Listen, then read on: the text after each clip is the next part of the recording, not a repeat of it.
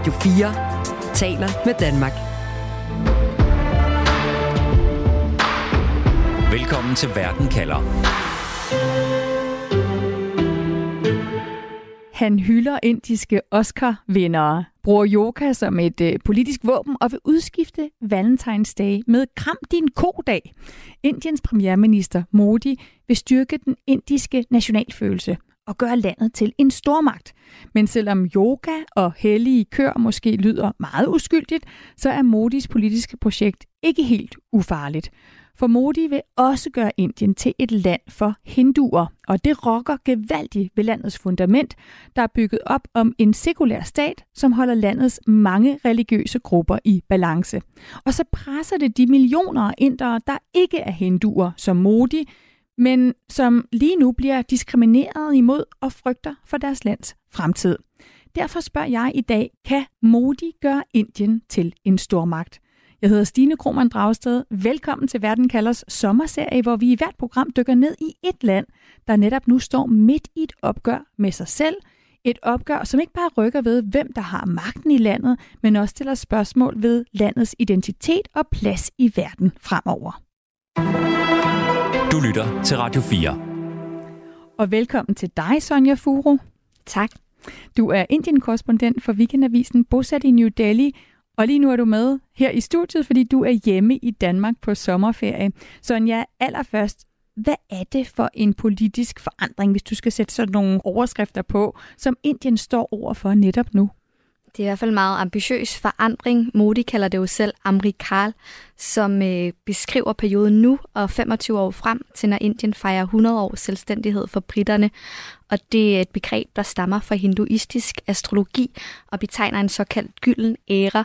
Og med det mener Modi altså, at der de næste 25 år kommer til at ske store forandringer i Indien, og at man om 25 år vil være et rigt, stærkt og selvforsynende land. Så en del af Modis vision er altså også den her drøm om, at Indien kan blive det næste Kina eller USA, altså en stormagt, som man ikke kan komme udenom. Det er jo ikke en ny drøm i Indien, Sonja, men, men det er en drøm, som Modi i den grad har formået at slå på. Hvad, hvad er det for en international rolle, som, som Modi gerne vil have, Indien spiller? Men Modi vil gerne have, at Indien spiller en større rolle. Han har jo været stemme fra det globale syd. Øh, han vil gerne øh, gøre Indien til et land, der bliver taget seriøst på verdensscenen. Øh, han vil gerne have, at Indien får en, øh, en fast plads i FN's Sikkerhedsråd. Øh, og øh, han mener jo, at Indien det er jo blevet det folkerigeste land i verden, og derfor mener han også, at Indien skal have mere at sige internationalt. Ser Indien lige nu sig selv som en stormagt, eller som et land, der skal kæmpe om at blive opfattet som en stormagt? Jeg synes, at når man taler med inder, så er der i hvert fald klart, får man den fornemmelse, at, at de allerede mener, at de er en stormagt. Altså inder kan for eksempel finde på at sige Mahan, som betyder storhed, når jeg spørger dem, hvordan øh, de ser Indien. Så man, man fornemmer den her optimisme og tro på fremtiden i Indien. Nu siger du det her med optimisme. Der er en optimisme blandt indere, når du taler med dem. Hvordan oplever du den optimisme? Jeg var blandt andet på et universitet øh, for nogle måneder siden og tale med nogle unge studerende til en artikel, jeg skrev for Weekendavisen. Øhm, og noget, de beskrev og fremhævede, det var for alle de her øh, internationale direktører, som har indisk afstamning. Øh, for eksempel nævnte de direktøren for Google, de nævnte den tidligere direktør for Twitter, inden at øh, Elon Musk han fyrede en masse mennesker. Øh, og, og faktisk, mens jeg stod og talte med dem, så blev der også udnævnt en ny direktør for Starbucks, som så også var en mand med indiske rødder. Og det var jo noget, de fremhævede som, som et tegn på, at Indien har den her internationale succes, og de skulle selv ud og erobre verden. Hvordan forsøger Modi så at gribe den optimisme her? Hvordan, øh, hvordan taler han Indien op? Det gør han jo i den grad. Han taler jo til de unge strøm om, om Indien som en, som en supermagt, øh, som, som et land, der har international indflydelse, og som et land, som andre ser op til. Øh, og det gør han jo øh, på mange forskellige måder. Øh, men det gør han i den grad også i sine taler, hvor han øh, taler direkte til de unge og siger, at Indiens fremtid hviler i deres hænder, og det er nu, øh, det gælder. Det kan måske være lidt specielt at forstå, når man sidder i Danmark, hvordan sådan en gammel mand som Modi, 72 år, langt hvidt skæg, kan være en, der taler Indien op som et cool og optimistisk sted. Hvordan, øh, hvordan hænger det sammen? det er et godt spørgsmål. Altså, han har jo formået at fremstille sig selv som den her stærke, maskuline leder, og det er der mange unge mænd, der kan se sig selv i. Og så har han jo samtidig også den her fortælling om sig selv som en mand, der kommer fra, fra nogle hårde kår. Han øh, hjalp sin far med at sælge te ved en station i en togstation i Gujarat, som er en delstat i Indien. Så han er altså den her self-made man, som har øh, kæmpet sig op, og det er der mange indere, der kan spejle sig i. I juni, der var Modi jo så gæst i New York på selve den internationale yogadag, og her deltog han i et øh, storstilet yoga-event arrangeret af FN. Og inden den her 72-årige statsleder tog plads på måtten og strakte kroppen ud i bjergstilling, så sagde han sådan her til de mange fremmødte. Let us use the power of yoga not only to be healthy, happy, but also to be kind to ourselves and to each others. Let us use the power of yoga to build bridges of friendship, a peaceful world, and a cleaner, greener, and sustainable future. Er det altså ikke det, yoga ikke er godt for, hvis du spørger Modi her. Ikke? Altså, det er både øh, selvfølgelig godt for at være sund, men øh, det kan også bygge venskaber, og det kan sandelig også hjælpe til at gøre verden til et grønnere og mere bæredygtigt mm. sted. Sonja Furo, International Yoga Dag, det er faktisk Modis opfindelse. Det er ham, der har mhm. fået FN til at lave den her dag. Hvilken effekt har sådan en optræden her på inderne? Jamen, yoga er jo noget, de er ekstremt stolte af i Indien. De kalder det jo deres gave til verden. Så det er klart, at igen så taler han ind i noget, som, som inderne ser som en stolthed, og at han udbreder yoga gør jo kun, at inderne bliver mere stolte af deres hjemland. Jeg synes jo selv, at det er, er ret øh, øh humoristisk, eller i hvert fald noget, jeg stusser over, hvordan øh, Modi som premierminister for Indien sidder i yogastillinger på plakater overalt i Delhi. Så det er øh, tydeligvis noget, man er meget stolt af det er jo soft power, det her, Sonja. Mm, altså, I den grad. hvad er det for et billede af Indien, som han dermed også prøver at sælge til omverdenen? Det er jo de værdier, som man forbinder med yoga, nemlig noget af det, som han også sagde i det klip, du afspillede, altså de her sunde, holistiske værdier, øh, og fredelige værdier også, altså de her fredelskende hinduer, det er det indtryk, som han gerne vil give resten af verden. Hvem i Indien taler det her projekt, Modis projekt, særlig meget til? Det taler jo selvfølgelig til hinduer, som er majoriteten i Indien. Der er 900 millioner hinduer, så det er dem, der i, der i høj grad stemmer på øh, Modi. Når det er sagt, at der er jo store regionale, regionale forskelle i Indien. Altså man kan se, at der, der er langt flere hinduer, der stemmer på Modi i Nordindien end i Sydindien. Indiens premierminister har altså med sit øh, yoga-diplomati formået at gøre det cool at være inder. Du siger, det har en effekt på inderne, når han står i, i New York mm. ikke, og laver, og laver yoga-dag. Hvordan, hvordan er det i Indien? Altså smitter det her af, også øh, i hverdagen på, på inderne? Ja, det gør det, og noget jeg også synes er meget øh, bemærkelsesværdigt, er jo, at når Modi han rejser ud i verden, så sørger han for at samle den indiske diaspora, og der er jo mange inder både i USA og i Storbritannien og i Kanada, altså samler han den i de her store sportshaller og holder tale for dem. Og tidligere har det været sådan, at man har set lidt de inder, som har forladt Indien som nogle kujoner, der har, der har taget deres penge og, og løbet deres vej. Øhm, men, men Modi, han gør altså det stik modsatte. Han taler de inder, der har forladt Indien op og siger, øh, kom til Indien, vi er stolte af jer, invester jeres penge i jeres hjemland, øh, udpræget de indiske værdier. Øh, så han bruger altså den her diaspora forskellige steder i verden, også til at styrke øh, billedet af Indien. Han har gjort det okay igen at være stolt af at være inder, og stolt af de indre, der er succesfulde ude i verden. Ja, og, jeg, og det er jo noget, jeg, jeg møder meget, når jeg tænker, der er mange indre, der tager til udlandet for at studere, og nogle bliver også øh, bliver der og arbejder. Øh, for eksempel min underbror, de har boet i Storbritannien i flere år, øh, og nu flyttet tilbage til New Delhi. Øh, men de har beskrevet, hvordan de har oplevet, at Modi han har ændret deres afsyn på Indien. Altså de føler øh, en større stolthed og, og ære over at være inder, end de gjorde tidligere. En ting er, at det altså styrker den indiske identitet. Det er cool at være inder igen. Der er den her stolthed blandt mange indere, men det skiller også de indere fra, som ikke er en del af Modis fremtidsplaner for Indien. Nemlig de millioner af indere, der ikke er hindi, ligesom Modi, men i stedet for tilhører en anden trosretning. Du lytter til Verden kalder på Radio 4. For omkring 80% af Indiens milliardstore befolkning er hinduer, men resten tilhører et kludetæppe af etniske grupper og større og mindre religiøse grupper. Og den største minoritet i Indien, det er de 200 millioner muslimer, som bor i landet. Sonja Fu, vi skal dykke ned i Modis planer for Indien lige om lidt, men forklar lige, hvilken status skal hinduerne have i, i Indien, hvis det står til Modi?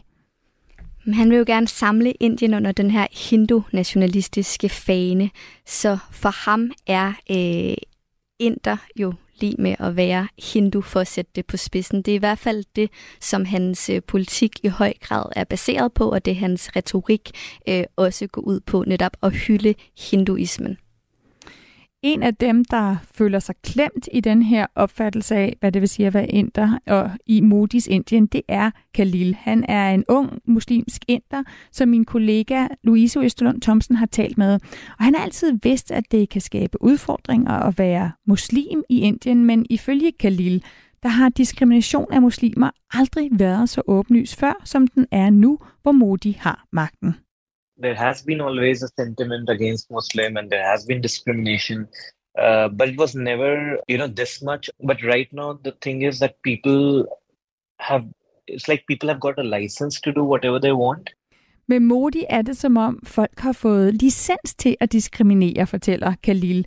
Det er ifølge ham heller ikke ufarligt at udtale sig kritisk om Modi om regeringen, og derfor så er Khalil heller ikke hans rigtige navn, da han ønsker at være anonym.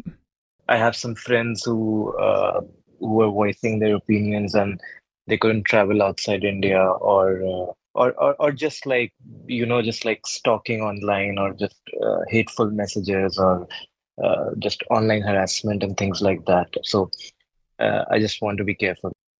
Ja, Khalil ønsker at være forsigtig, fordi han er bekymret for at blive chikaneret. Han er bekymret for at blive stalket online, fordi det er sket for flere af hans muslimske venner.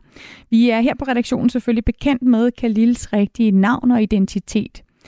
Ifølge Khalil, der er det på alle planer, at muslimer i dag bliver forskelsbehandlet. En ting, han selv har haft problemer med, det er at få lov til at lege et sted at bo. Flere gange, der har udlejere simpelthen blankt afvist at lege et hus til Khalil, fordi de ikke vil have en muslim som lejer.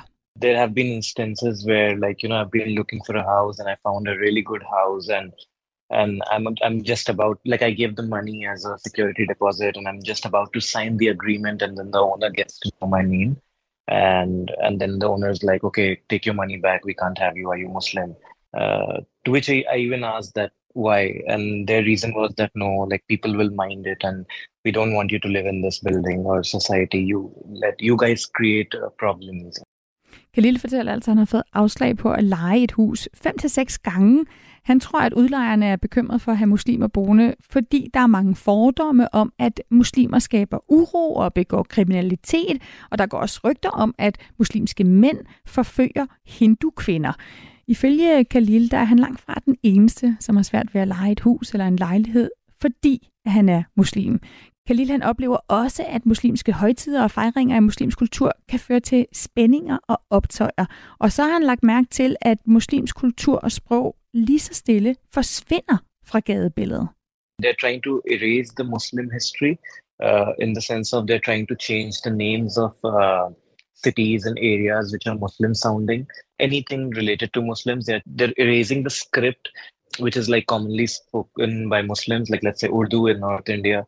So they are trying to remove that language script because it's apparently very Muslim. Gadenavne og områder, som har navne på urdu, altså der primært bliver talt af muslimer, bliver altså slettet.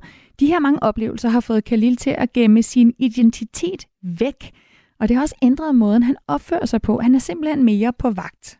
You you always start feeling that you know you have to control yourself. You know you you also have to think all the time that okay if I do this what will happen or if i do that what will happen. So so then you're not yourself freely or you're not being able to like you know celebrate your identity. I restrain myself also telling my name to a lot of people who i'm dealing with on daily basis because sometimes i can see uh, that they make face or uh, or their behavior changes towards me. And uh, and which is quite new to me because it never happened before. So things like that like of course like upsets you a lot and and and you're always constantly you know like it becomes like a uh, like your muscle memory or like you know like your daily activity that you have to always be careful about it. And and and the problem is that it is becoming very normalized right now. Even like to me like a lot of times it has so normalized with me that i don't think a lot about it and i just accept it which i think is like a, a really sad thing that you know it shouldn't be normalized Khalil han afholder altså fra at fortælle folk, hvad han hedder, fordi han kan se, at det ændrer måden, de opfører sig på over for ham, hvis de finder ud af, at han er muslim.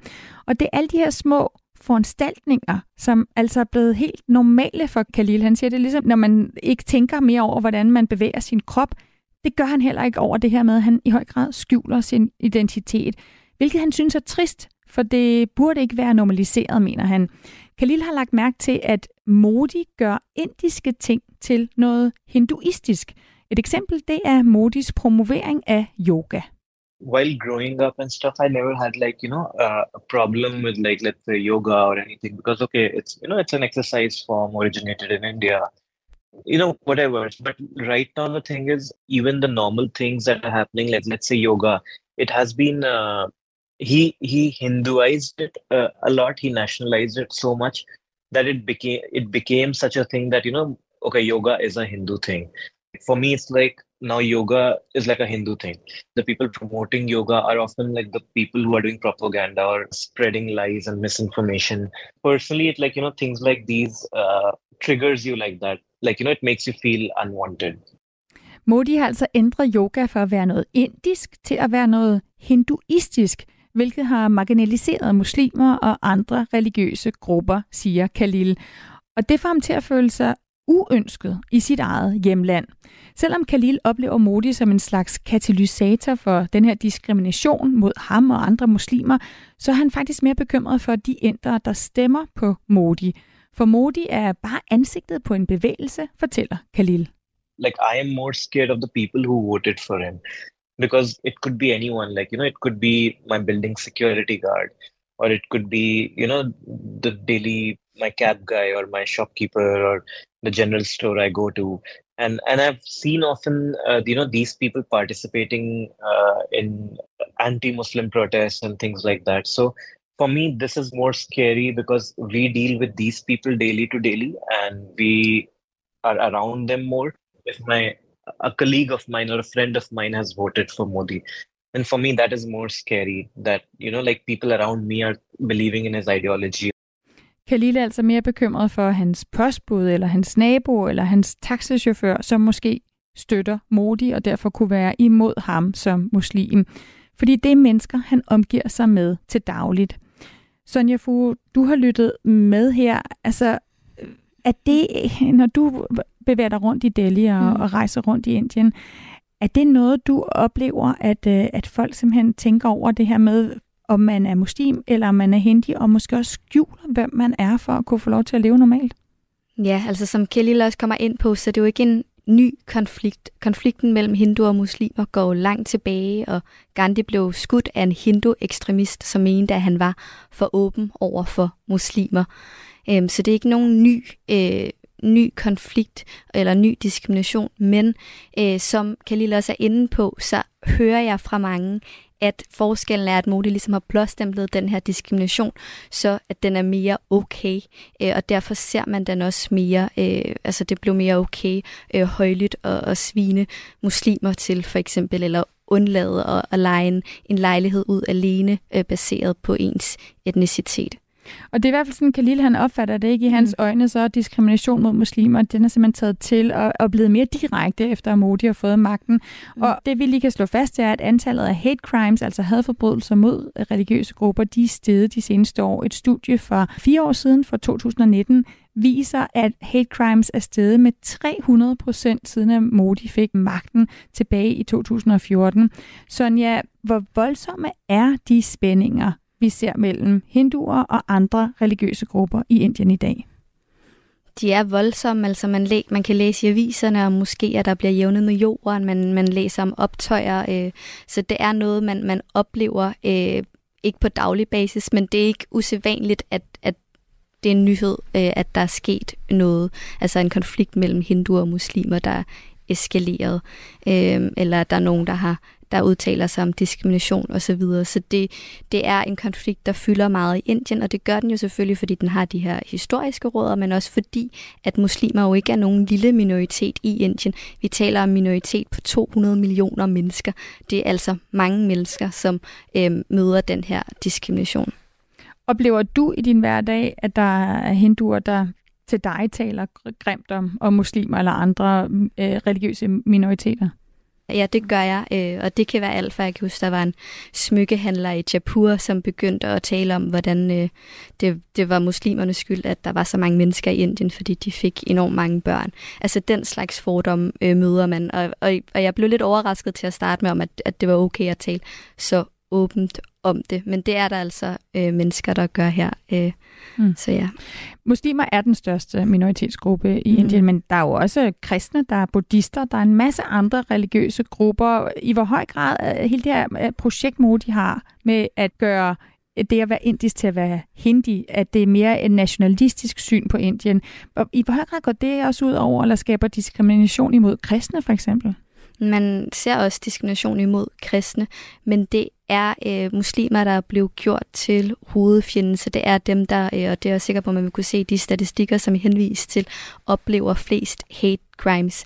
Men det, der jo så også er lidt kompliceret hele det her, det er, at det jo faktisk er mange hinduer, der har konverteret enten til kristendommen eller til islam, fordi de har været nederst i kastesystemet, altså det hinduistiske kastesystem, og så for undslippet undslippe det, så de konverteret enten til islam eller kristendom, og så nu bliver de så endnu mere undertrykt, end de måske var i forvejen. Hvordan spiller det ind, det at de måske oprindeligt har været hinduer, og så er de konverteret? Altså er der mm. sådan en følelse af, at de er forrædere? Nej, jeg tror egentlig ikke, det bunder i det, jeg tror, man har haft brug for, eller jeg tror, at, at det, der virker stærkt, er, at der er det her fjendebillede, øhm, og så har man noget at samles om. Og det er jo, Indien er jo så stort et land, altså det er jo ikke, man skal jo tænke på, det er ligesom Europa, bare altså med dobbelt så mange mennesker. Øh, så hvordan forener man den her nation? Og det, som Modi så er lykkedes med, det er at samle folk under den her hindu-nationalistiske fane. Det har han altså haft øh, stor succes med, så på bekostning af minoriteterne. Ja, og hvordan har han reageret nu, når vi så ser flere af de her hadforbrydelser, når der har været udbrudt optøjer og vold imellem muslimer og hinduer? Har han taget afstand for nogle af de her hændelser? Nej. Altså han forholder sig øh, for det meste tavs. Han stillede så godt nok op til en pressekonference, da han var på besøg øh, i Washington for halvanden uge siden, hvilket er meget atypisk stykke af Modi ellers aldrig. Og der var der en journalist, der stillede et spørgsmål, som handlede om diskrimination mod minoriteter i Indien. Og der svarede han, øh, at øh, der ikke skulle være noget diskrimination i Indien, og det var selvfølgelig ikke okay. Men det var meget sådan et politikersvar, hvor han ikke svarede direkte, og hun fik heller ikke lov til at stille nogle opfølgende spørgsmål journalisten. Derudover har der også været en sag i medierne efterfølgende, at hun er blevet udsat for meget diskrimination for at stille det spørgsmål. Øh, eller ikke diskrimination, men hun er i hvert fald blevet anfægtet for at stille det spørgsmål, og havde for mange ubehagelige beskeder øh, fra øh, ekstreme hindu-nationalister, som ikke mente, at hun skulle spørge premierministeren om det. Der er jo også en dokumentar fra BBC, der simpelthen er blevet forbudt at se i Indien, som blandt andet handler om Modi og hvordan han, inden han blev valgt som leder i landet, altså hans syn på, på muslimer. I hvor høj grad blev han direkte kædet, Modi, sammen med det her med at se nedsættende og diskriminere øh, muslimske indere? Mm, den BBC-dokumentar er jo interessant, fordi den tager fat i Modis rolle under massakren af øh, hovedsageligt muslimer i øh, delstaten Gujarat tilbage i 2002, hvor han var delstatsleder. Og det dokumentaren gør, det er, at den undersøger hans rolle, og og der er flere personer, der stiller sig frem i dokumentaren og anklager Modi for simpelthen ikke at have sat en stopper for den her massakre og givet øh, folket gå. Altså de, han, han skulle have sagt, at de har tre dage, og så, så sætter man politiet ind. Øhm, så, så han bliver i den grad kædet sammen med øh, hate crimes mod øh, muslimer i Indien, netop på grund af hans rolle i øh, massakren i Gujarat tilbage i 2002. Han blev faktisk også efterfølgende nægtet visum til USA på grund af øh, massakren i Gujarat. Og det er jo lidt, øh, ja, altså det kan man i hvert fald stusse lidt over nu, hvor han så lige er blevet modtaget i USA med en øh, rød løber og fin statsmiddag. En øh, premierminister i Indien, der altså har et livslangt forhold til det, der hedder hindu-nationalismen, der altså lige nu gennemsyrer Modis politiske projekt. Så lad os se nærmere på, hvordan et hindu-nationalistisk Indien vil se ud. Radio 4 taler med Danmark. Sonja Furo, Narendra Modi har siddet på magten i Indien i mange år, siden 2014. Han er en 72 år gammel lille mand med hvidt skæg. Et venligt blik, kan man måske beskrive det som. Prøv lige at sætte et par ord på, hvad det er for en leder, som Modi gerne vil iscenesætte sig selv som. Jeg ved ikke, om han vil iscenesætte sig selv som en venlig leder. Altså, han iscenesætter sig selv som den her stærke, maskuline leder. Der er også sådan en historie om, at han har en ekstrem bred brystkasse og den slags. Så han vil gerne skabe et billede af, at han er en leder, der kan forene øh, Indien, og som er en stærk leder, der kan modstå truslen fra øh, Pakistan på den ene side og Kina på den anden side, og samtidig sørge for, at øh, Indien vækster og bliver taget seriøst på verdensscenen. Du fortalte tidligere, at øh, Modi han er, han er søn af en te-sælger. Altså mm. en, en fortælling, han jo også selv lægger vægt på, at ikke at komme fra de fine kår, ikke at være mm. født i en eller anden stærk øh, politisk øh, dynasti i Indien. Hvad, hvad er det ellers, der hører til den her skabelsesberetning, som Modi har om sig selv? Det er jo en modfortælling til de tidligere politiske ledere i Indien, hvor Gandhi-familien har været meget dominerende. Det er Rahul Gandhi, som øh, er ansigtet på oppositionspartiet, det største oppositionsparti, som er Kongresspartiet.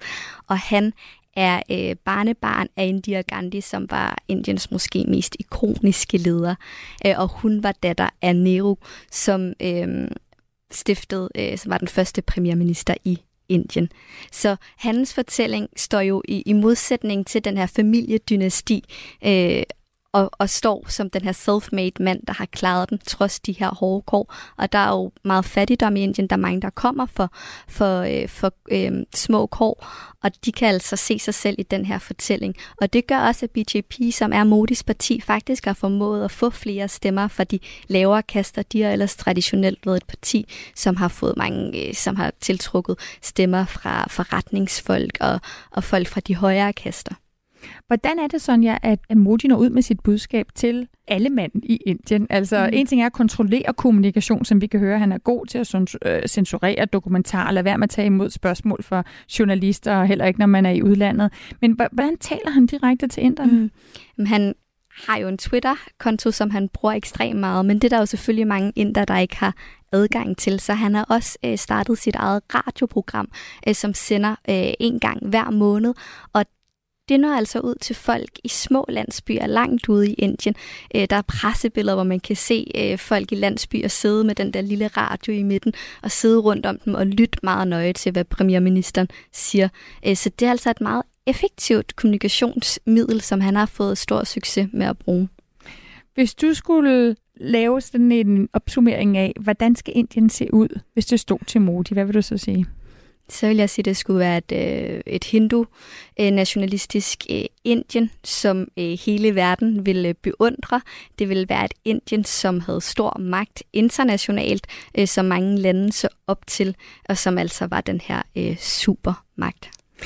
Så lad os lige prøve at få styr på, hvad det er, vi lægger i, når vi siger hindu-nationalisme. Fordi en af dem, der følger Modis projekt tæt, det er Thomas Blom Hansen. Han er professor i antropologi ved Stanford University, hvor han forsker i netop hindu-nationalisme og i demokrati i det moderne Indien. Og Thomas Blom Hansen, han forklarer, at den hindu-nationalistiske bevægelse i høj grad er en politisk ideologi, nærmere end en religiøs overbevisning. Det er først og fremmest et politisk projekt, som begynder i 1920'erne med en, en bevægelse, som hedder RSS, eller Rashtriya Swayamsevak Sang, som har til formål at med deres egne ord genopvække hindu-ånden i Indien og gøre Indien til et øh, øh hindu-samfund. Konteksten på det tidspunkt er, at det er britisk Indien, og der er cirka 40 procent af befolkningen er muslimer, og og resten af hinduer. Så spørgsmålet om, hvem er flertallet, og hvordan skal Indien regeres efter britterne er på vej ud, er, bliver meget øhm, brændende der i, i, i de følgende årtier. Så det, hvad bevægelsen begynder med, den begynder med en idé om, at Indien er et hindu-samfund og bør være et hindu-majoritets, altså hindu-flertals øh, samfund, og at kun dem, som har loyalitet mod Indien som et hindusamfund, og som er hinduer, har ret til at kalde Indien deres hjemland. Så, så det, det har været projektet. Øh, bevægelsen var forbudt i flere omgange. Øh, manden, som øh, skød og dræbte Gandhi, var forbundet med den her bevægelse i sine unge år, og bevægelsen blev forbudt tre gange faktisk, og kommer så til, til øhm, Øh, frem og bliver en, en dominerende bevægelse i 1990'erne, og vinder magten øh, øh, og, og, altså i flere omgange, og bliver så et det regerende flertal i, øh, fra 2014 frem efter. Visionen for hindu-nationalismen har altså fra starten af været at skabe en stat for hinduer. Men Thomas Blom Hansen understreger, at det er en kompliceret sag helt at definere hinduer som en gruppe. Det betyder eksempelvis lige så meget for din identitet, om du er født i Nord- eller Sydindien, eller om du tilhører en, en høj eller en lav kaste, ligesom der er mange undergrene af det at være hindu. Og derfor så er det langt fra alle hinduer, som støtter Modi. De fleste medlemmer af den her hindu-nationalistiske bevægelse er ikke mennesker, du vil se øhm, i, i tempel. De ser hindu-nationalisme som et politisk projekt. De, de vil bruge den her, altså den religi- dybe religiøsitet, som jo findes i Indien, og bruge det som en, en form for styrke, en mobiliseringsfaktor, et, og mange af de, deres mest populære altså kampagner har været netop forsøgt at, at mobilisere den her øh, religiøsitet, men de er ikke selv, de ser ikke sig selv som, som folk, som er, hvad skal man sige, ledet og, og hvis filosofi og idé om, hvad det indiske samfund skal være, er informeret af, af dybe religiøse værdier. Det er meget mere en, altså på mange måder en klassisk nationalistisk projekt om at gøre Indien til en stormagt, at gøre Indien respekteret i verden, at få at give altså hinduer, øh, specielt dem, som tilhører de privilegerede øh, lag, øh, en, en slags forret til alt, hvad landet kan byde på. Og Indiens premierminister Narendra Modis egen livshistorie er altså også tæt forbundet med hindu-nationalismen. Han har været medlem af den ultrakonservative og militante hindubevægelse RSS siden sin ungdom, og det forhold gennemsyrer Modi politisk. Modi er en del af den her bevægelse. Han har været levet i den her bevægelse hele sit liv. Han er blevet uddannet, sponsoreret af dem. Han er, ser sig selv som først og fremmest en mand, som øh, tilhører den her bevægelse.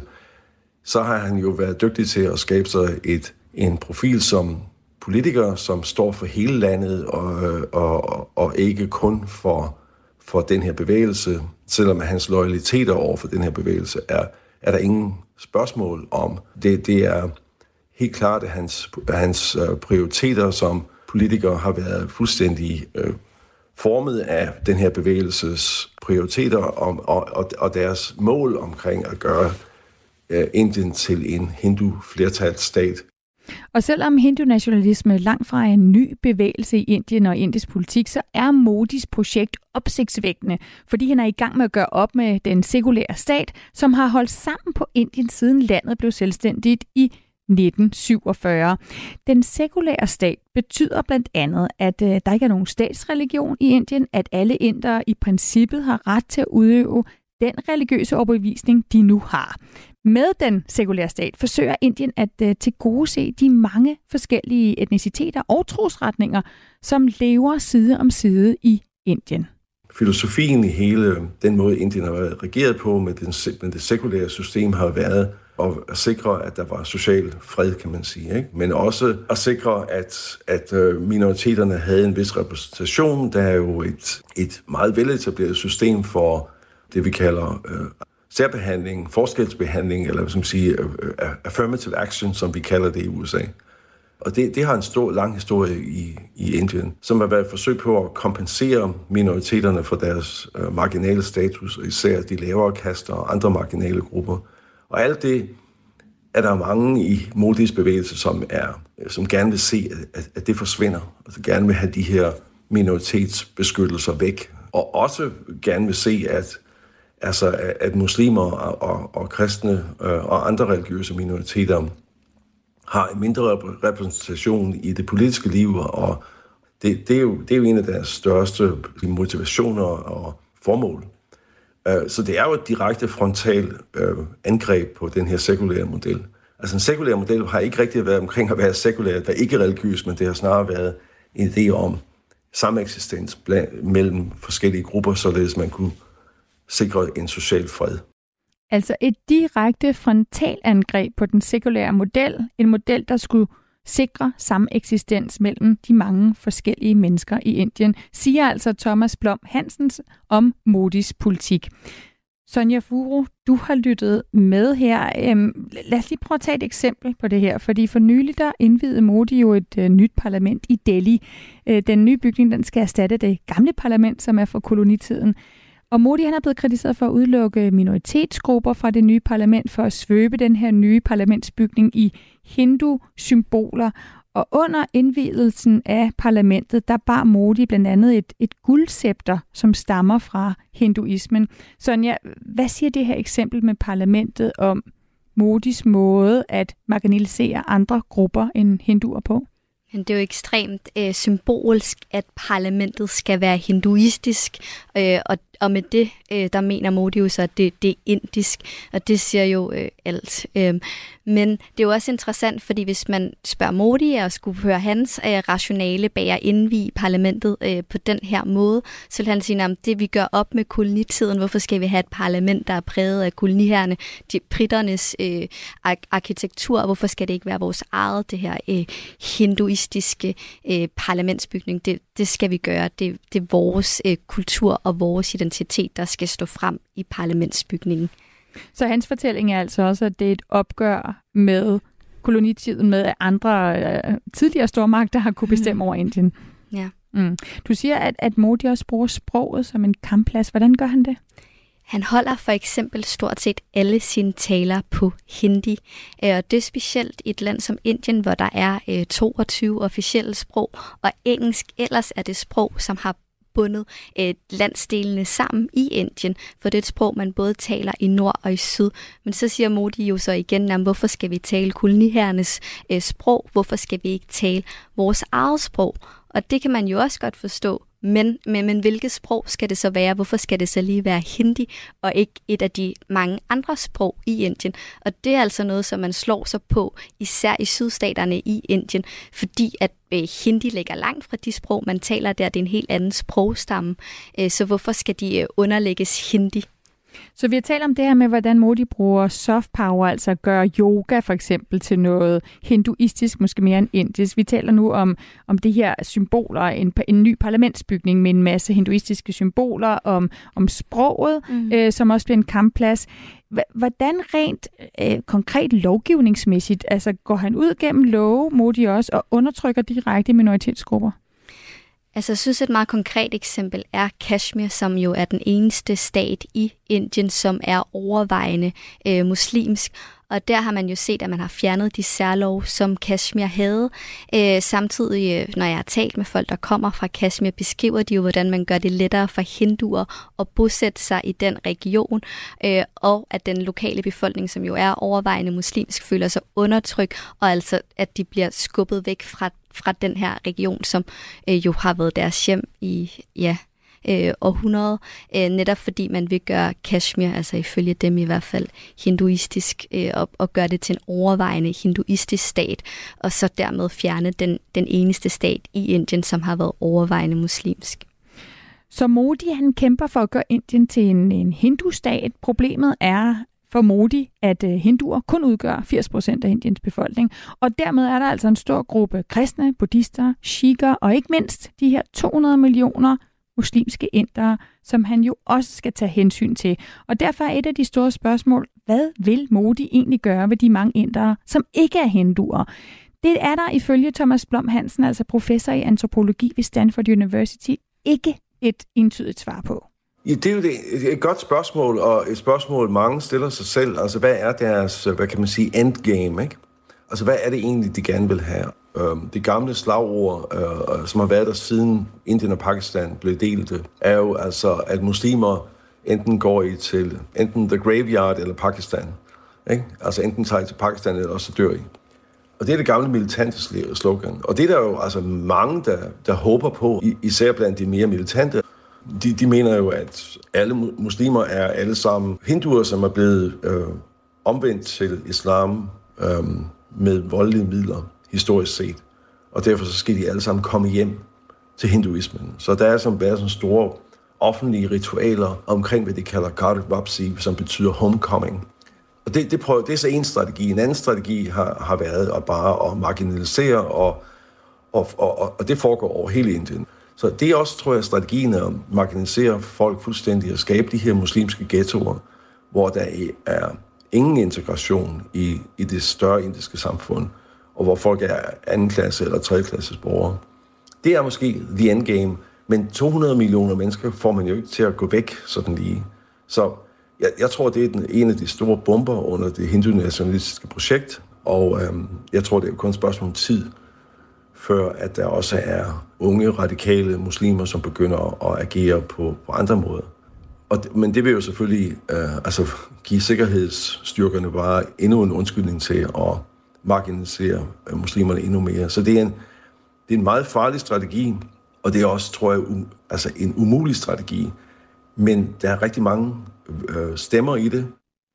Så Thomas Blom Hansen, han ser det altså som sandsynligt, at Modis diskrimination af muslimer og andre minoriteter kan være medvirkende til, at konflikten bliver voldelig. Og han vurderer heller ikke, at Modi vil lykkes med sit hindu-projekt. Både fordi Modi indtil videre kun har lovet inderne et øh, ideologisk projekt, men ikke reelt har formået at håndtere landets øh, økonomi, skabe jobs eller tage hånd om de store sociale skæld, der jo også er i Indien. Og så mener Thomas Blom Hansen heller ikke, at det er muligt at gøre op med den diversitet, som er central for Indien. Jeg tror ikke i den lange ende, at man kan få alle indre til at gå i samme retning, så, så, som, som de drømmer om. Og jeg tror ikke, det er Indiens vej til at blive en stormagt, ved at blive altså, en anden form for Kina. Det er ikke Indiens DNA. Altså Indiens styrke er jo landets enorme diversitet, og også det enorme talent, som findes, øh, og som vi jo også ser i den globale økonomi. Ikke? Men der er jo ikke nogen tegn på, at, at BJP har været særlig god til at, altså, at styre den indiske økonomi i den rigtige retning. Faktisk så er der jo færre øh, internationale investeringer nu, end der var for 20 år siden. Øh, det er så noget, de forsøger på hele tiden at, at gemme lidt væk og fuske lidt med tallene og sådan noget. Men, men sagen er, at det er ikke nogen, Indien er ikke nogen økonomisk succes. Um, og det er ikke nogen økonomisk succes, så længe det ikke er et inklusivt samfund. Og deres projekt stiler præcis mod ikke at være inklusiv, og det er ikke, så bliver man ikke en stormagt. Sådan bliver man ikke en stormagt af konklusionen for Thomas Blom Hansen, altså professor i antropologi ved Stanford University, Sonja Fogh. Mm. Han tror ikke, at Modis projekt vil lykkes, fordi det ikke er inkluderende, fordi at partiet simpelthen ikke er god nok til at styre økonomien. Er du enig i den analyse? Delvist. Øh, jeg vil give ham ret i, at øh, jeg tror heller ikke på, at man kan samle Indien under den her hindu-nationalistiske fane, netop fordi at minoriteterne udgør så stor en del af befolkningen i Indien. Hvis man ser mod nabolandet Kina, hvor man jo også undertrykker det muslimske mindretal, så udgør det altså kun 1,7 procent af befolkningen i Kina, hvor det i Indien, hvor det muslimske mindretal i Indien udgør øh, op mod 14 procent. Så der er altså rigtig, rigtig mange mennesker. Øh, så jeg tror heller ikke, at man vil lykkes øh, med den mission, for hvor skal man gøre alle de mennesker? Det er jo folk, der er ind og vokset op i det land. Der skal meget til for, at man, man flytter fra sit hjemland. Så det tror jeg heller ikke på. Han har også ret i, at der er store udfordringer med økonomien i Indien. Dog er det en økonomi, som er i vækst og som har formået at, at holde væksten oppe, også selvom vi har set de her store verdensomspændende kriser. Verdensbanken kaldte jo Indiens økonomi for et lyspunkt i det her mørke. Så der er enormt meget potentiale i Indien. Spørgsmålet er jo så, om man formår at forløse det potentiale, og det er stadig uvist. Og samtidig så har vi udfordringen med, at Modis hindu-nationalisme skaber spændinger, både politisk og i befolkningen. Og alligevel så har Modi jo altså vundet magten ved de sidste to valg, og spørgsmålet er, om Modi han kan gøre det igen, når der er valg i Indien næste år. Lad os kigge på det. Du lytter til Radio 4. Sonja Fu, hvad er det, som Modi han formår at tilbyde inderne og, og levere her, når han har vundet to valgrunder, som gør, at de har givet ham magten ved de to seneste valg? Mm, han har jo en stærk fortælling. Han er altså den her stærke leder. Og så hjælper det jo også på det hele, at man kan se, at øh, de vestlige lande bejler til Indien. Altså nu har han lige været i USA, hvor Joe Biden rullede den røde løber ud. Øh, han har været på Europa-rundtur øh, sidste år, hvor han var i Tyskland, Frankrig og også i Danmark. Øh, så man kan altså se, altså inderne kan jo se, at der er en interesse for Indien. Så er det jo interessant det her, som Blom sagde med, at faktisk så er der færre internationale investeringer i Indien, end der var for 20 år siden. Men det er altså ikke den fortælling, som Modi han leverer til inderne. Det er, at, øh, at han er forretningsmand, og han sørger for at få Indien på landkortet. Han sørger for, at øh, vigtige, øh, store økonomier vil investere i Indien og se mod Indien. Og den fortælling er der altså mange inder, der, der køber. Og hvordan ser de inder det helt konkret? Er der nogle øh, helt konkrete mm. symboler mm. på det i Indien, hvor man tænker, at nu er omverdenen virkelig, nu har de fået øjnene op for os? det er et godt spørgsmål. Altså, han har jo, man har jo styrket infrastrukturen i Indien, så der blev bedre veje, landet hænger bedre sammen end tidligere. Man kan jo også mærke, at Indien er et land i vækst, og det er et land, der bliver rigere. Når jeg taler med folk, der har besøgt Indien for 20 år siden, så siger de, hold op, der, der er virkelig sket noget. Øh, så, så det er jo en udvikling, man mærker så er der Modis forhold til udlandet, som du har nævnt, øhm, og som jo også er en vigtig del af, af det, han også viser, at han leverer til hans vælgere. Mm. Han forsøger, som vi har talt om, at lægge afstand til den tidligere kolonimagt Storbritannien. Det gør han blandt andet gennem med at bygge et nyt parlament, som vi har talt om. Hvad er det, der gør Modi så populær ved det her med både at vise, se hvordan jeg kan optræde mm. i omverdenen, og så samtidig lægge den her afstand blandt andet til Storbritannien. Han viser jo, at Indien er selvstændigt og selvsikkert, altså at man, man siger, se her, vi, vi har øh, meget magt. Der er mange, der gerne vil øh, have aftaler med os. Der er mange, der gerne vil invitere os på fine besøg. Men vi gør det altså på vores måde. Vi bliver ved med at købe øh, olie fra Rusland, fordi det kan vi tillade, så derfor har vi brug for. Øh, Rusland er vores gamle ven, men det, og det vil vi have lov til, og det accepterer man altså fra vestens side, fordi at Indien er blevet så vigtigt, øh, så det kan man ikke hisse sig mere op over. Øh, og så inviterer man til med på fint besøg, så det lykkes indtil videre øh, for Modi at holde den her balancegang, hvor man, man gør det, der er, er bedst for Indien udenrigspolitisk, øh, og det er altså en stærk fortælling, som, øh, som lykkes indtil videre.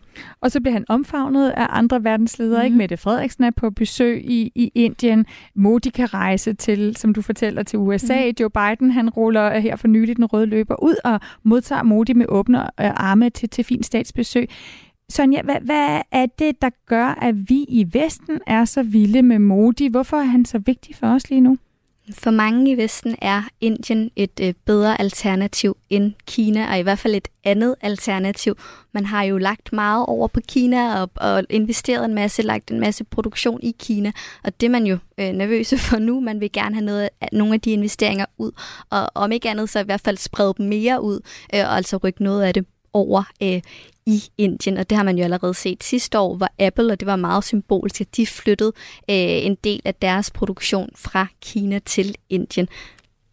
Så det her det handler om Indien som land, altså at der er en mulighed her, som gør, at vi øh, er interesseret i at have et, et forhold til Indien, også selvom at de siger, at de forholder sig neutralt stadigvæk til, hvad Rusland har gang i Ukraine. Og så handler det om, at Modi som leder har grebet den her mulighed og formår, som du siger, den her balancegang imellem både at gøre op med, med en fortid og samtidig blive modtaget som den her statsmand rundt om i verden.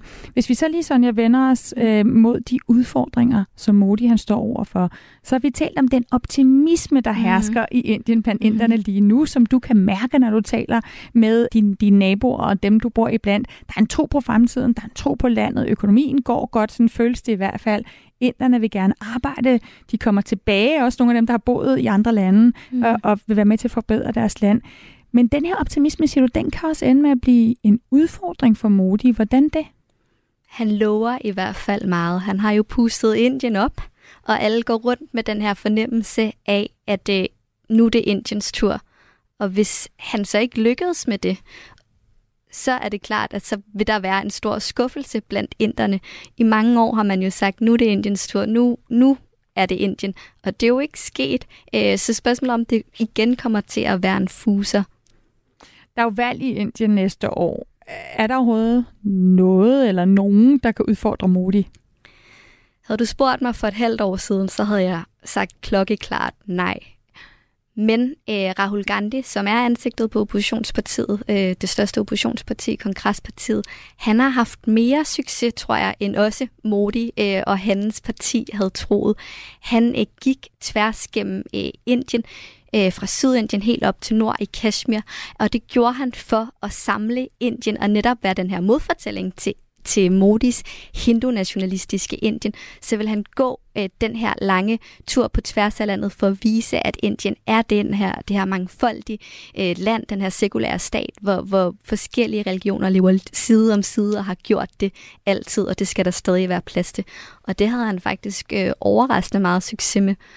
Men nu er han jo så blevet smidt øh, ud af parlamentet. Han, han kæmper lige nu for at undgå en fængselsdom på to år. Altså den her oppositionsleder Gandhi, Rahul Gandhi, vi skal lige sige, han er ikke i familie med den kendte Mahatma mm. Gandhi. Han er, han er fjerde generation i en anden meget magtfuld politisk familie. Mm. Men, øh, alt sammen fordi, altså det her med, at han er blevet smidt ud af parlamentet, øh, måske øh, kan få en fængselsdom, fordi han åndsynligt, eller angiveligt, skulle have tilsværtet øh, navnet Modi. Mm. Øh, Sonja, hvor stort et slag er det for oppositionen, hvis Rahul Gandhi ikke kan stille op mod Modi? Ja, det er et stort slag, for han er jo ansigtet på oppositionen, og det er jo også bemærkelsesværdigt, at øh, man får den her retssag skubbet i gang. Det er jo en retssag, som har ligget i lang tid, men så kom øh, meget kort tid efter, at Rahul Gandhi havde succes med sin gåtur på tværs af landet, og han har altså fået to år, den højeste straf, man kan få for at ærekrænke nogen, og, og det er jo øh, noget, han angiveligt skulle have sagt for, jeg mener, det er fire eller fem år siden, at han skulle have tilsvinet Modi navnet. Og der har man så sagt, at det er ikke premierministeren Modi alene, men det er altså alle, der har øh, der bærer Modi efternavnet. Og i Indien så er folks efternavn øh, det er, øh, det er med til at indikere, hvad for en kaste de kommer fra. Og Modi-navnet er så traditionelt et navn, som er både mennesker, der kommer fra en lavere kaste. Så det man siger, sådan, så har han faktisk øh, krænket alle, der kommer fra en lavere kaste, og derfor skal han have den her meget, meget øh, høje dom på to år. Øh, så der har man altså brugt alle knep, øh, må man sige, for at få ham øh, bag trammer. Det er så en sag, som ikke er afsluttet endnu, man har anket den, og jeg tvivler stærkt på, at der når at komme nogen afgørelse inden valget i 2024. Men meget belejligt må man også sige, at øh, mm. den så kommer lige nu her op til et valg. Og, ja. og så har de øh, 15 oppositionspartier meldt ud, at øh, trods de meget store interne forskelle, der er mellem dem, så vil de prøve at danne fælles front øh, mod Modi ved valget næste år. Mm. Hvor store forhåbninger er til, der til, at de kan udfordre Modi på den måde? Altså, jeg vil sige, der er ikke store øh, forventninger til, at de reelt kan udfordre Modi, men det er der blev mere spændende, også fordi der var et, en, en, syd, en stat i, i syden, som, som BJP tabte for en, en måneds tid siden, som var ret afgørende. Så det vil sige, at der er ikke nogen et delstater i syd, som lige nu er ledet af BJP, som er Modis parti. Så det øh, sætter også gang i hele den konflikt, underliggende konflikt, der er mellem Nord- og Sydindien. Og for mange i Sydindien bliver Modi også set som en leder i Nord. Og det hjælper selvfølgelig heller ikke på det, at man så taber den eneste sydstat, man havde. Øh, så, så det er blevet mere spændende, men om øh, han reelt øh, kommer om Rahul Gandhi og Kongresspartiet og den her øh, opposition af, af 15 partier, om den kommer til at udfordre øh, Modi sådan rigtigt, det tvivler jeg stadig på. Du lytter til Verden kalder på Radio 4. Indiens leder Modi har altså kæmpe ambitioner på Indiens vegne, men hans vision for Indien rokker også ved landets fundament, fordi den her vision ikke omfatter de mange millioner indere, der for eksempel er kristne, buddhister eller muslimer. Og altså de indre, der ikke er hinduer. Og så er spørgsmålet, som jeg stiller i dagens program, jo, kan Modi med den her vision gøre Indien til en stormagt? Sonja Fu, hvad siger du? Mm. Jeg vil måske sige, at Indien allerede er en stormagt. Det kommer an på, hvordan man definerer en stormagt. Det er i hvert fald et land, som har større og større indflydelse og bliver vigtigere øh, geopolitisk. Så på sin vis er han jo lykkedes med at gøre Indien til en stormagt. Om det så bliver en supermagt på størrelse med USA og Kina, det er der intet, der tyder på lige nu, og formentlig heller ikke i Modis levetid. Tak for det svar, Sonja Fuge. Selv tak. Indien-korrespondent for Weekendavisen. Programmet var tilrettelagt af Louise Østerlund Thomsen. Jeg hedder Stine Krohmann Dragsted. Vi har brugt lydklip fra FN. Du har lyttet til Verden kalders sommerserie, hvor vi i hvert program dykker ned i et bestemt land, der netop nu står midt i et opgør med sig selv. I næste program tager vi til Sverige og spørger, er det slut med de åbne hjerter i Sverige? Og husk, at du kan lytte til alle Verden kalders programmer lige når du vil på podcast. Hvis du følger Verden kalder, så får du altid de nyeste programmer, så snart de er klar. Du har lyttet til en podcast fra Radio 4. Find flere episoder i vores app, eller der, hvor du lytter til podcast. Radio 4 taler med Danmark.